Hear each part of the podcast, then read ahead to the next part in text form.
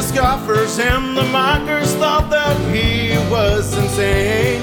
But when the rain came falling down and the ark began to rise, God kept his promise. Brother Noah was not surprised. He was depending on a promise keeping God.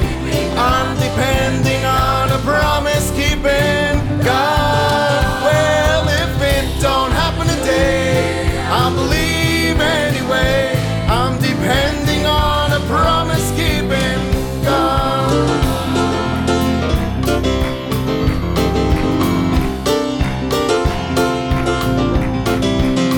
Well, they laid hands on the sick and they shall recover.